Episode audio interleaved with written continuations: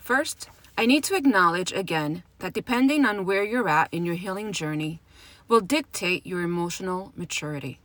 This, by no means, means that you're incapable of learning more about your emotional scale, nor does it mean that you're ignorant in any way. It just simply means that you have more learning to do in regards to this topic, and learning you know how to do. You just need to want to learn and be vulnerable with yourself during the process. Welcome back to the Querida Mari podcast coming directly from my car. so if you hear some cars going by, that's because today's studio, my private studio, is my vehicle. Nonetheless, this is the place where you come to learn the good shit and let go of the bad shit. Second, think about your two year old child. Or when they were two, remember their tantrums?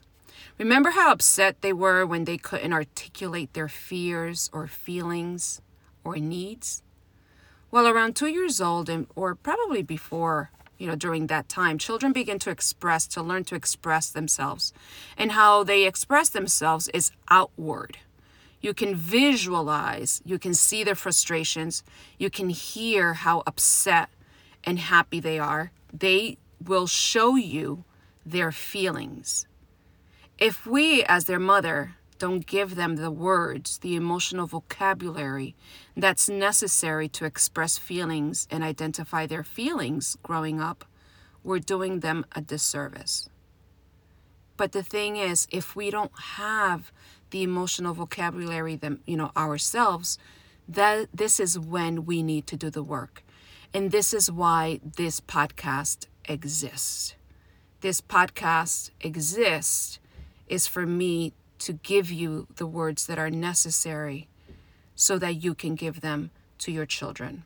And then you as well can begin to break the cycles and the patterns of generational trauma. So when a child is expressing themselves, they will express themselves outward. So I wish I had learned this before, obviously, having my daughters, but I know it now. And now you are learning it now so we can move forward better equipped. And if you're listening to this pod class, this probably happened to you too. So, one thing also that I want to mention is that when you are an adult, when you are a child and you didn't learn the emotional vocabulary, the way that you will probably express yourself would probably be inward. You may express yourself outward, meaning your tantrums will look very differently. Like you're fucking crazy because you're screaming from the top of your lungs because no one is listening to you. No one hears you. Or at least you feel like you're not being heard. You feel like you're not being seen and such. But in reality, you may not be having the correct feeling words to express yourself. And this, by no means, again, I am not judging you in any way, right? I had to go and get my own vocabulary so that I can learn how to express myself.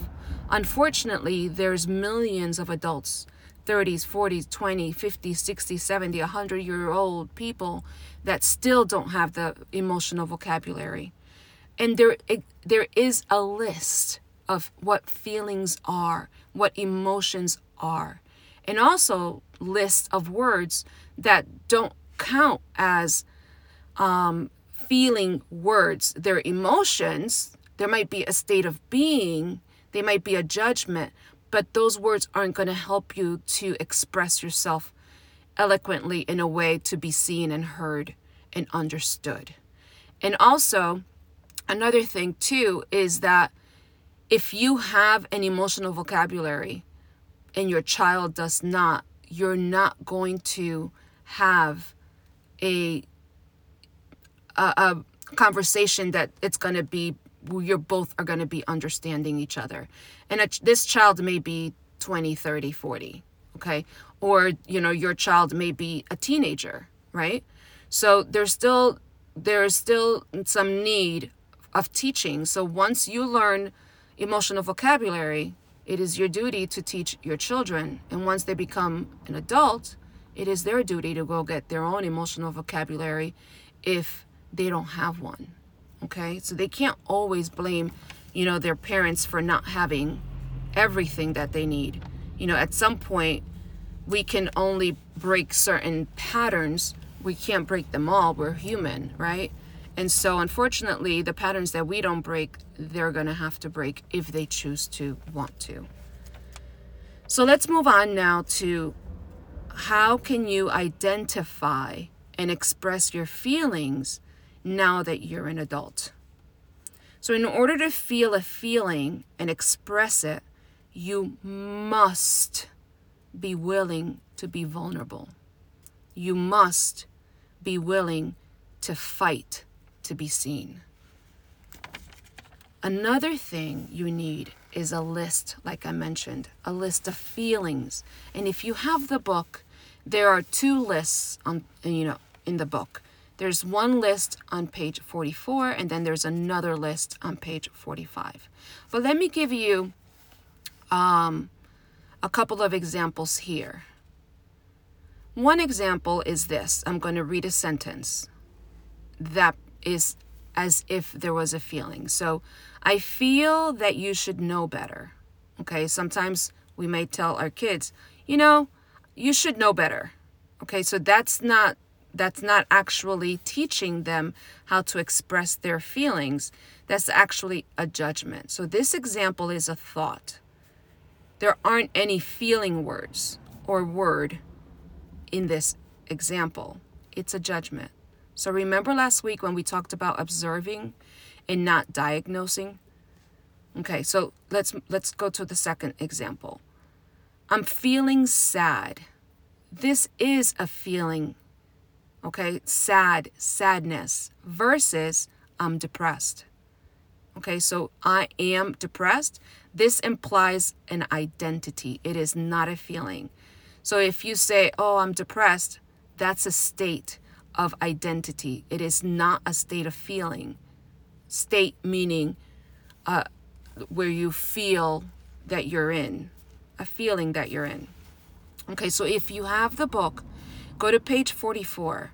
If you don't have the book, I'm going to read some some uh, words that are the words that I'm about to read to you right now are are words that are likely that you're likely to feel when your needs are being met.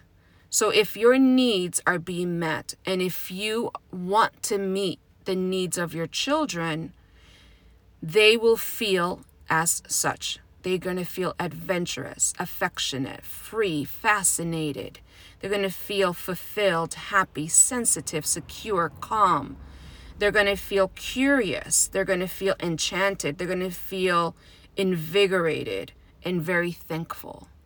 So those are the you know certain feelings that if you were to uh, meet your child's needs, they're going to feel all of these things, as well as you know I also do couples, and so if your needs are being met in your couple relationship, these are the things, the kind of feelings that you're going to feel.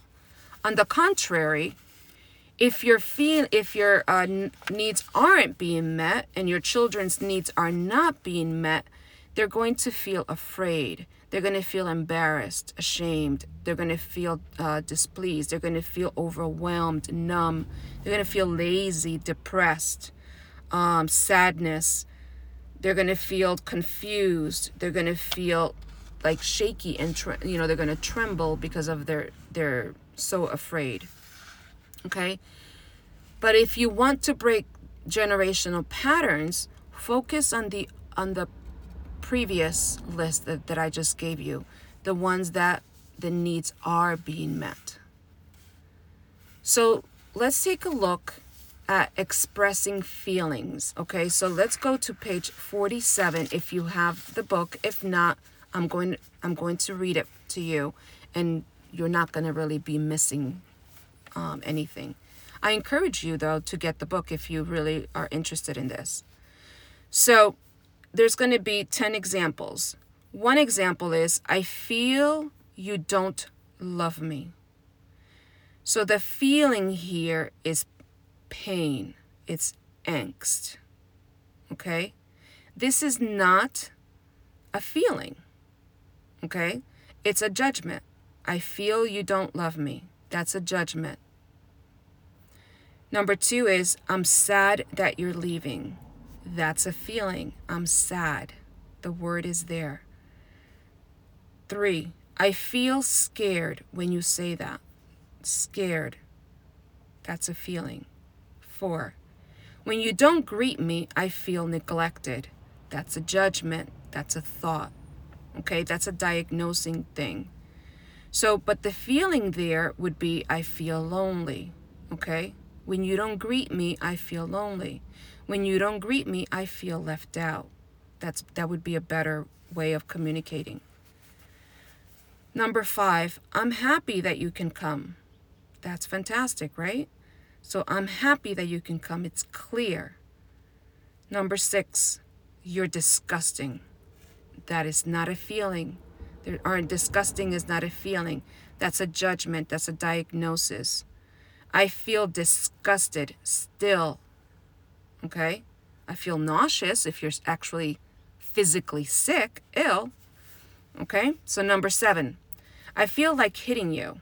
That is not a feeling. A feeling would be I'm furious, I'm angry with what, you know, because you did blah, blah, blah, or your behavior makes me feel furious.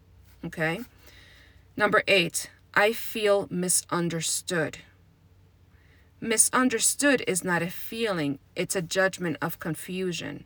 I feel frustrated. Frustrated is a feeling. Okay? So I feel good about what you did for me. That's example number nine. Good would be, we would need more of a detailed feeling like, I feel relieved about what you did for me. I feel encouraged what you did for me. So let's take the laundry, right? Like we had it last week. We talked about it last week. So I feel relieved when you do laundry. Okay, so let's say number 10. Example number 10. I'm worthless. Worthless is not a feeling. You can say, feeling, you know, like saying I'm worthless, that's an identity. So saying I am discouraged would be, you know, would be better. Okay? So, next week, okay, we're going to talk about responsibility, taking responsibility for our feelings. What we did, what we didn't do, and what we can do now, which we're already doing. Okay? We're taking action into breaking generational patterns. Okay? So, thank you for tuning in today. Please rate this pod uh, this podcast, review it if you received some value. And if not, you're more than welcome to follow me on Instagram. It's um, my handle is Maria Rivera Heath. Thank you so much for listening, and thank you, thank you, thank you for all of the messages that I've been receiving. Thank you so much. Have a great weekend. See you next week. Bye bye.